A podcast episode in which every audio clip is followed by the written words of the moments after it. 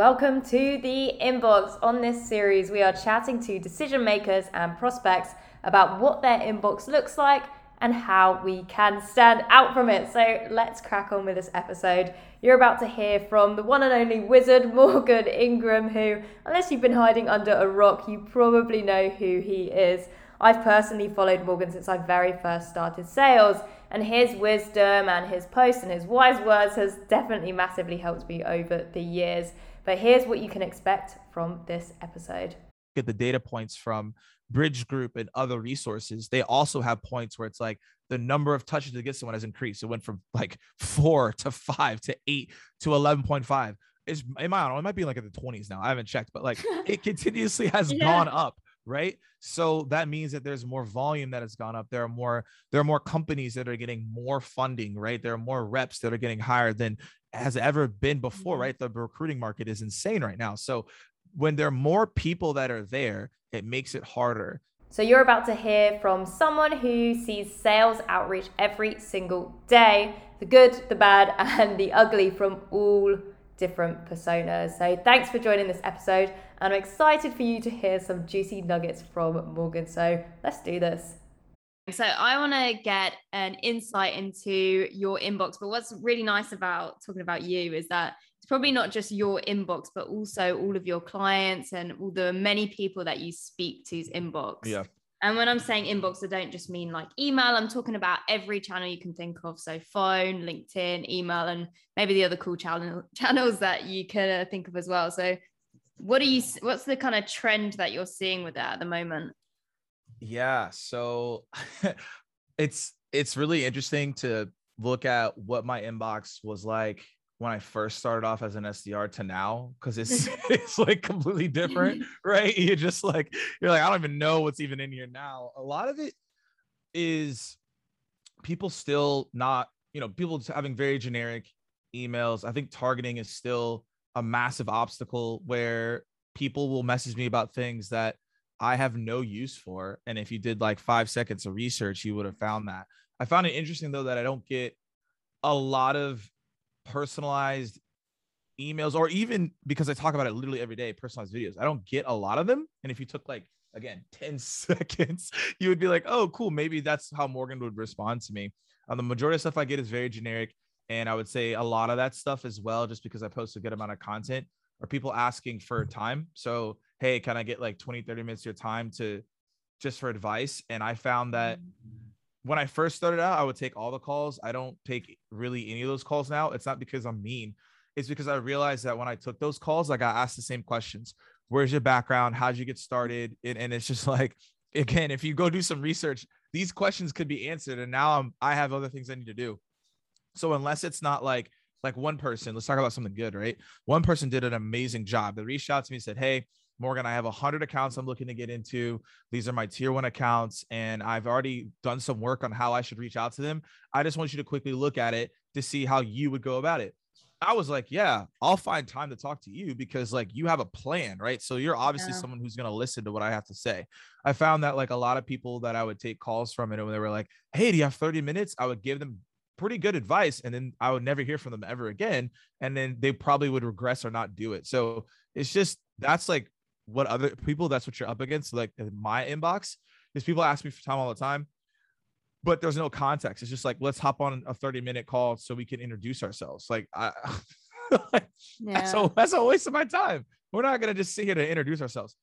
I think that probably translates also like the, that generic um, call to action that you just mentioned about you probably also translates to a lot of people's like prospecting emails as well like oh yeah let's jump on a call to find out more. It's really generic and not really um not really sharing anything. Do you prefer the more specific call to actions where they're actually being more specific as to what they want to do in that time? Yeah a- absolutely. If we're even on prospecting emails we could go there as well. But if we're going back to the example that i'm talking about because yeah. you you probably get some of these as well as you mm-hmm. produce content. People people are like hey i want to talk to you.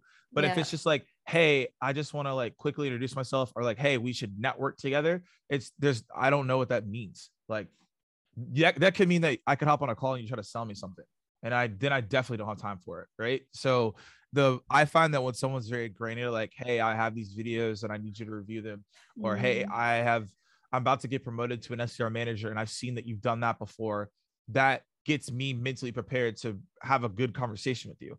But if it's just like, hey, let's just chop it up and we don't know each other, yeah, I'm probably not going to respond to you. it's too broad to even like define what you'd even talk about. I get the same. Yeah. I get people like, oh, I see you're posting um, interesting content. Um, wondering if you'd be open to like a cup of coffee and a 30 minute call. And I'm like, you could have copied and pasted that to every single person. It's, it's probably like going to one of your prospects and being like, hey, I, I see you have a website and it's really interesting. Should we hop on a 30 minute call? It's like really generic, like just at least like share an example of this is what I found interesting and this is what I want to talk about. You talk about cold calling in this LinkedIn post. Absolutely. I'm really struggling with this.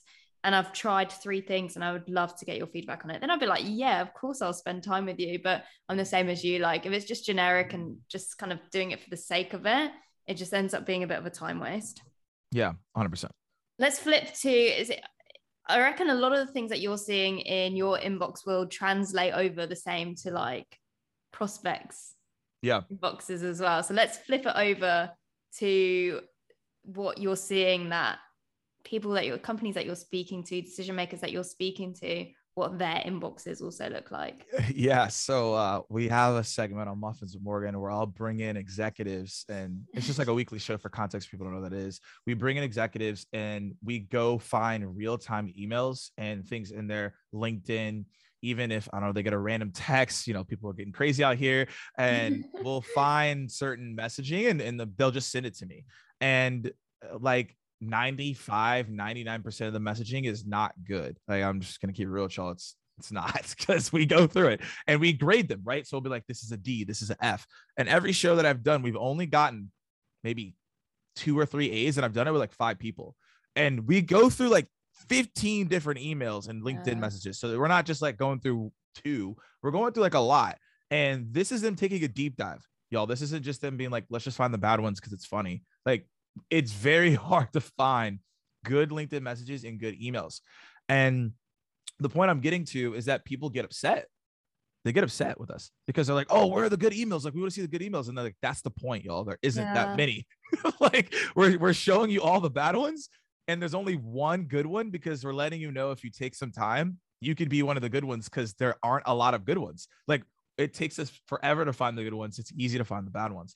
So what I've seen in with the executives that come on, and it's, and it's the same thing with clients, is that the messaging is you think it's personalized and it's not. Let, let me give an example. This is one Yeah. that, and I would obviously love to hear your opinion on this one because like I'm like heavily against it. Some people like it, but I think it doesn't really provide value. So when you're reaching out to someone on LinkedIn, you just mentioned like, hey, I saw you have a website. Like, of course you have a website, right? The one I don't like is when it's like, hey, I saw you're a director of sales Yeah. at Salesloft. And it's like, yes, Don't get me started on this. I I know that. I know that I'm the director of sales Salesloft. That's not new information, but people see that as like super personalized, and I'm like, you actually just wasted, you just wasted the first sentence of your email.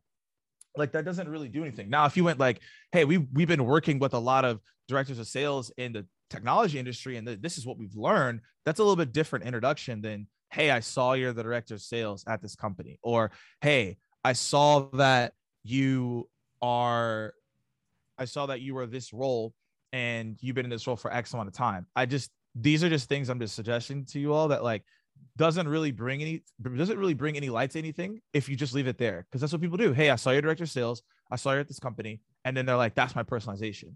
And I'm like, you can't do that. I see a lot of people will add in eight bullet points to express their points. I've seen that a lot lately, and I'm like, you don't need that much. Like you only need three max. It's overwhelming. And a lot of people will lead with their product, right? Hey, we're the leading provider. We're in the Gartner quadrant 5000 to the left. Like it's like these are these are things that like they sound cool. They they aren't probably getting you the meetings that you want.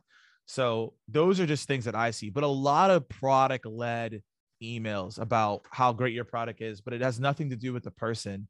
And my last point to this, and then we will we can we can dive into more of what I said, is honestly, I just want everyone to take a step back and just actually read the emails you're sending. It's fascinating when reps actually read the emails out loud and they're like, wow, this doesn't sound good. I'm like, yeah, but you sent a thousand of these, and you have to ask yourself, why have you done this? Or send it to the persona inside your company that you're targeting and be like, would you reply yeah. to this? Um, yeah. We do it all the time. Like sometimes when I'm doing a an email to like a senior marketer person, I'm going to go to mm. my marketing lead Kelly and be like, would you reply to this? What would grab your attention instead of this? Just get feedback internally. Yeah. But you're right. I think I don't know if it's laziness or if we've just gotten so comfortable with doing the same thing. But yeah, this kind of like persona persona based personalization i just i just really hate it i think maybe like yeah. 10 years ago it might have worked but today when things like there's dynamic tags and automation about it's just it doesn't take any effort at all no. for you to do. So it's just not going to capture anyone's attention. It's just very no. spammy, in my opinion. Yeah, it is. It's just you have to be mindful that if you're going to mention the persona, mention something that's relevant to that scenario, not just, oh, yeah, sorry, this role. It's like it doesn't do anything for you. Yeah, I think just going that one layer deeper in regards to the research. Like if you're just going on their LinkedIn and you're seeing the first thing you can find, that's what every other rep is going to be doing. They're going yeah. to be going to the first thing that they can find, whether it's in their featured section or in their bio. That's the go to thing that everyone's going to do. So, what can you do that's that one minute or two minute extra research that's actually going to stand out? Yeah. So, I call this adding context to the context. Because you could find context, right? You could be like, oh, I know this person is this role. And you actually probably took stuff further than most people because most people will just send out emails and they're not even they don't even know who, who the role is right? So they're just like it is what it is. But at least you took the time to do that. Yeah. so the next step is there's a couple things. One is you can this is a something that i think a lot of people don't know. It's there and i always recommend it. If you scroll all the way down on someone's linkedin profile you can see all the companies that they follow this sometimes they follow a lot sometimes they don't follow that many it depends right but if they follow companies that you have that are clients or customers, you should probably mention that in your email. Yeah. You could be like, hey, notice that you're you follow you know salesforce and that's one of our clients and then you could speak to that right and that's something that most people don't look at another thing you could do is look at recommendations there could be certain words in there yeah. certain people in there that you could mention and you could use that as part of a leverage point another thing is don't hesitate to go look at what your customers are saying. So, for example, let's use the director of sales since we are on this same plane here. I could be like, hey, like, notice that you're the director of sales within this organization. Typically, when I see directors of sales within the technology industry, uh, we help them with this. Uh, here is an example, right, from our customer talking about how we help them solve this problem. So that way, it's not just I added the context still. Yeah, I mentioned that role, but I'm also adding that here's a customer you work with that's in that same role and this is what we help them with right so i added a little bit extra to that at the end of the day so you obviously can look at what they post you also can look at what they've liked as well so then you can add and bolster that outbound but these are just examples if we're just just on linkedin alone that you could pull out to make sure that you're more credible when you're reaching out to people yeah, it's just literally adding one extra thing in as well. You don't have yeah. to spend hours researching. Um, but yeah, I yeah I find it interesting when people just go for the persona led and more generic stuff. You mentioned earlier about um, a lot of product led messaging that you're seeing. Talk to me more about this.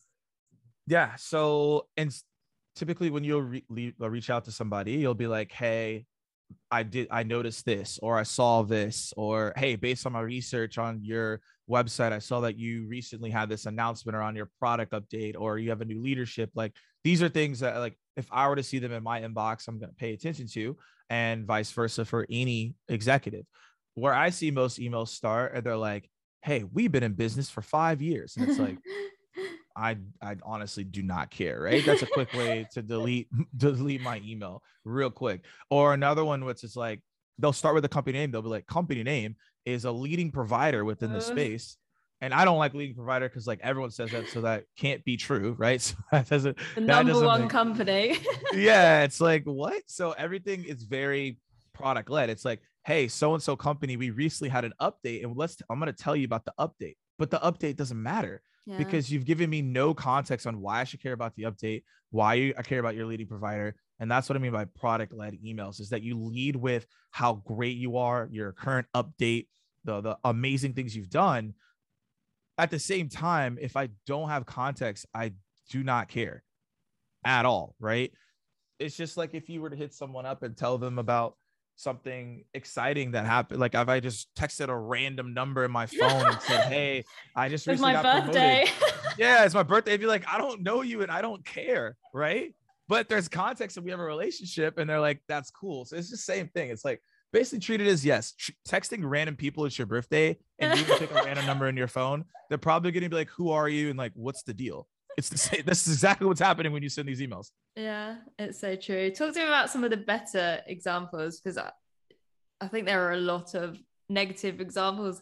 And you know what? I'm still sure. really, I'm still really surprised that people are leading with company as the leading provider. Like I haven't, I, I don't necessarily see a buyer's inbox day today. so I'm a bit shocked that these are still being uh, They're still around. They're still around. I think it happens more on the LinkedIn messages than anything, is what I've seen when we when we were doing the segments. Like people would lead with like, "This is us." I saw one email. It was I mean, we had to just stop looking at it because it looked like it was like a novel, two pages long, easily because it was it was just going through the history of like how they got to this point in their. It's just like I don't know. You got to really really look at your emails and ask yourself what I respond to this, and the answer probably most of the time is no. You'd be like, no, this isn't that. This isn't yeah. good. I, so I think some of this stems from the fact that a lot of SDRs or sellers are kind of um, KPI'd on activity.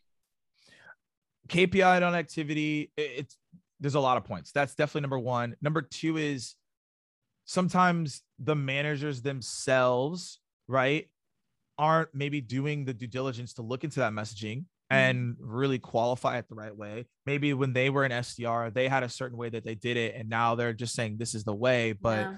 it's times have changed, so they actually need to take a step back.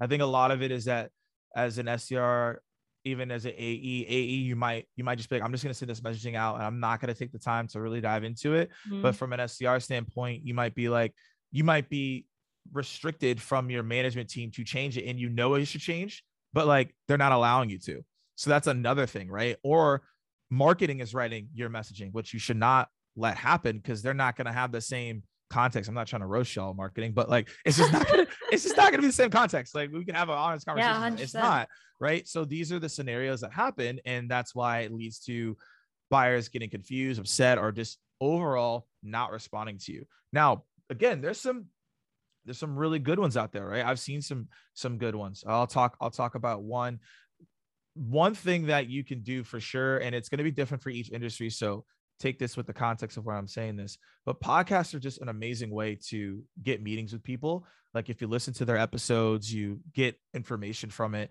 So one that we saw that was really good is they took one of their one of the points they made in the episode and used that as a subject line. And I forgot exactly what it said, but it was the subject line. And then it was like, hey, really loved your and just started out, and you know, started with some real context, really loved mm-hmm. your episode and listened to the whole thing. And this is the one thing that stood out to me. And then they said, uh, the reason I bring that up is because we provide a solution that helps with that thing and want to see if you'd be open to the conversation. Now, that led to an immediate response because you took the time to understand that person and then you brought up something that was relevant to obviously your solution.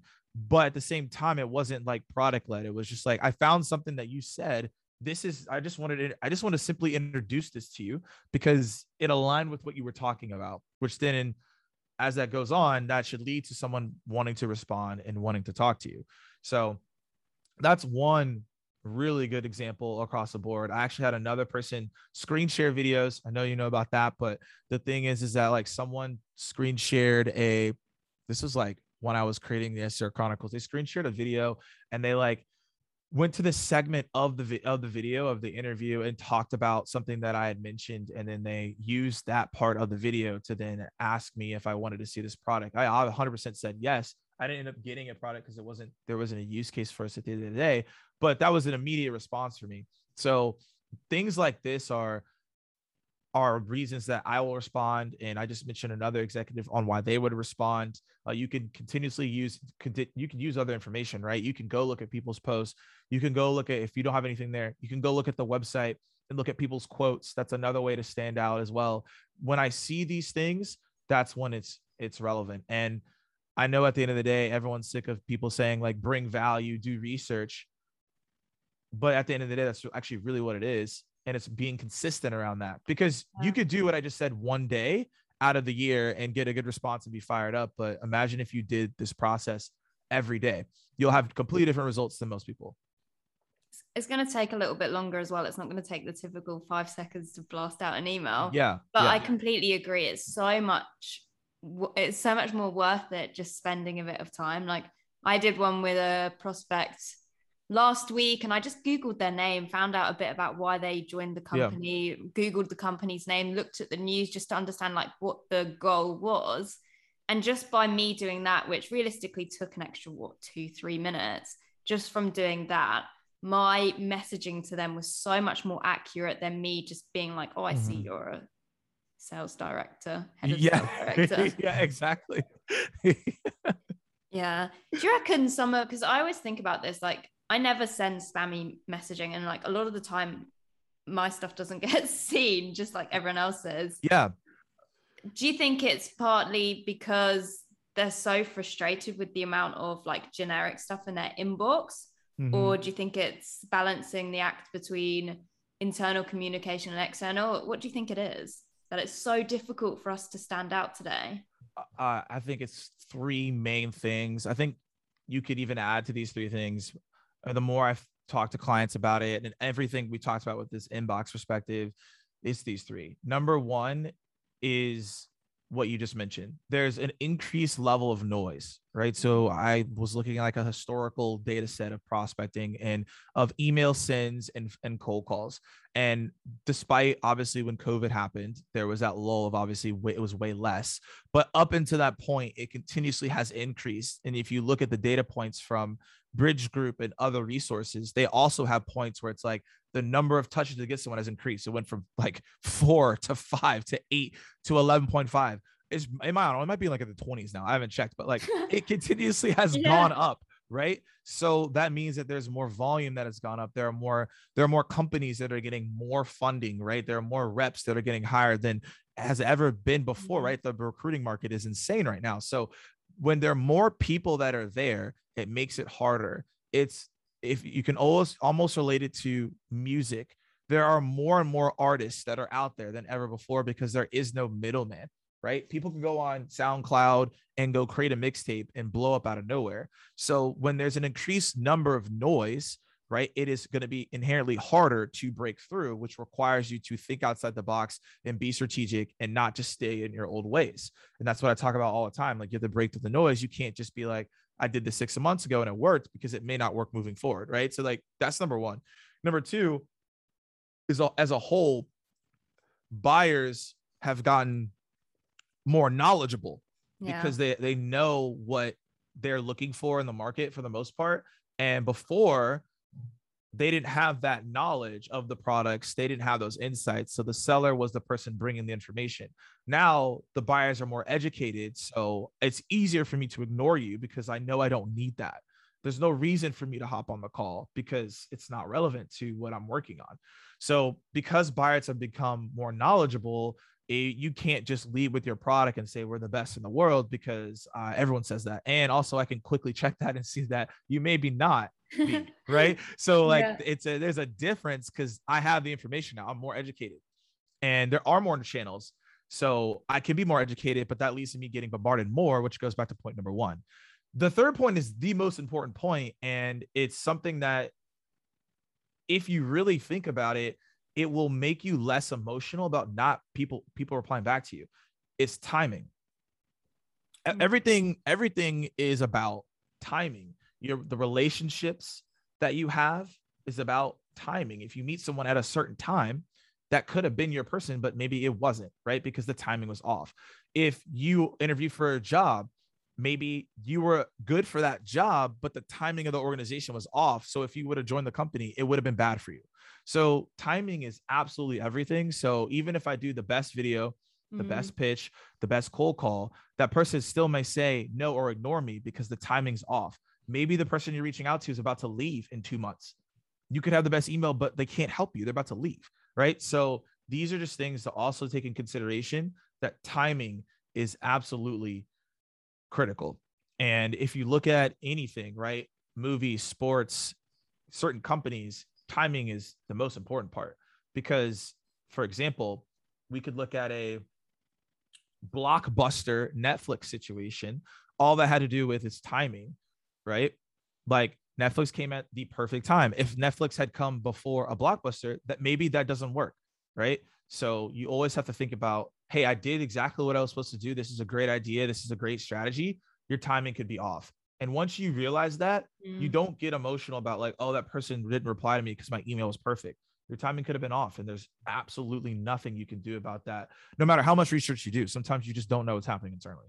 Yeah, I think that's so important to note that don't necessarily change your approach just because you're not getting as many replies. If you're doing your Mhm. research and you know your messaging is good and you're being relevant and you're being persistent, it's such a a key point that it's timing. How do you Yeah. encourage people to kind of scale their outreach? Because listening to a, podcast every single time you want to reach out to someone isn't scalable. So how do you reckon people can scale this so they're Yeah. being personalized and researched, but also maintaining that consistency as well?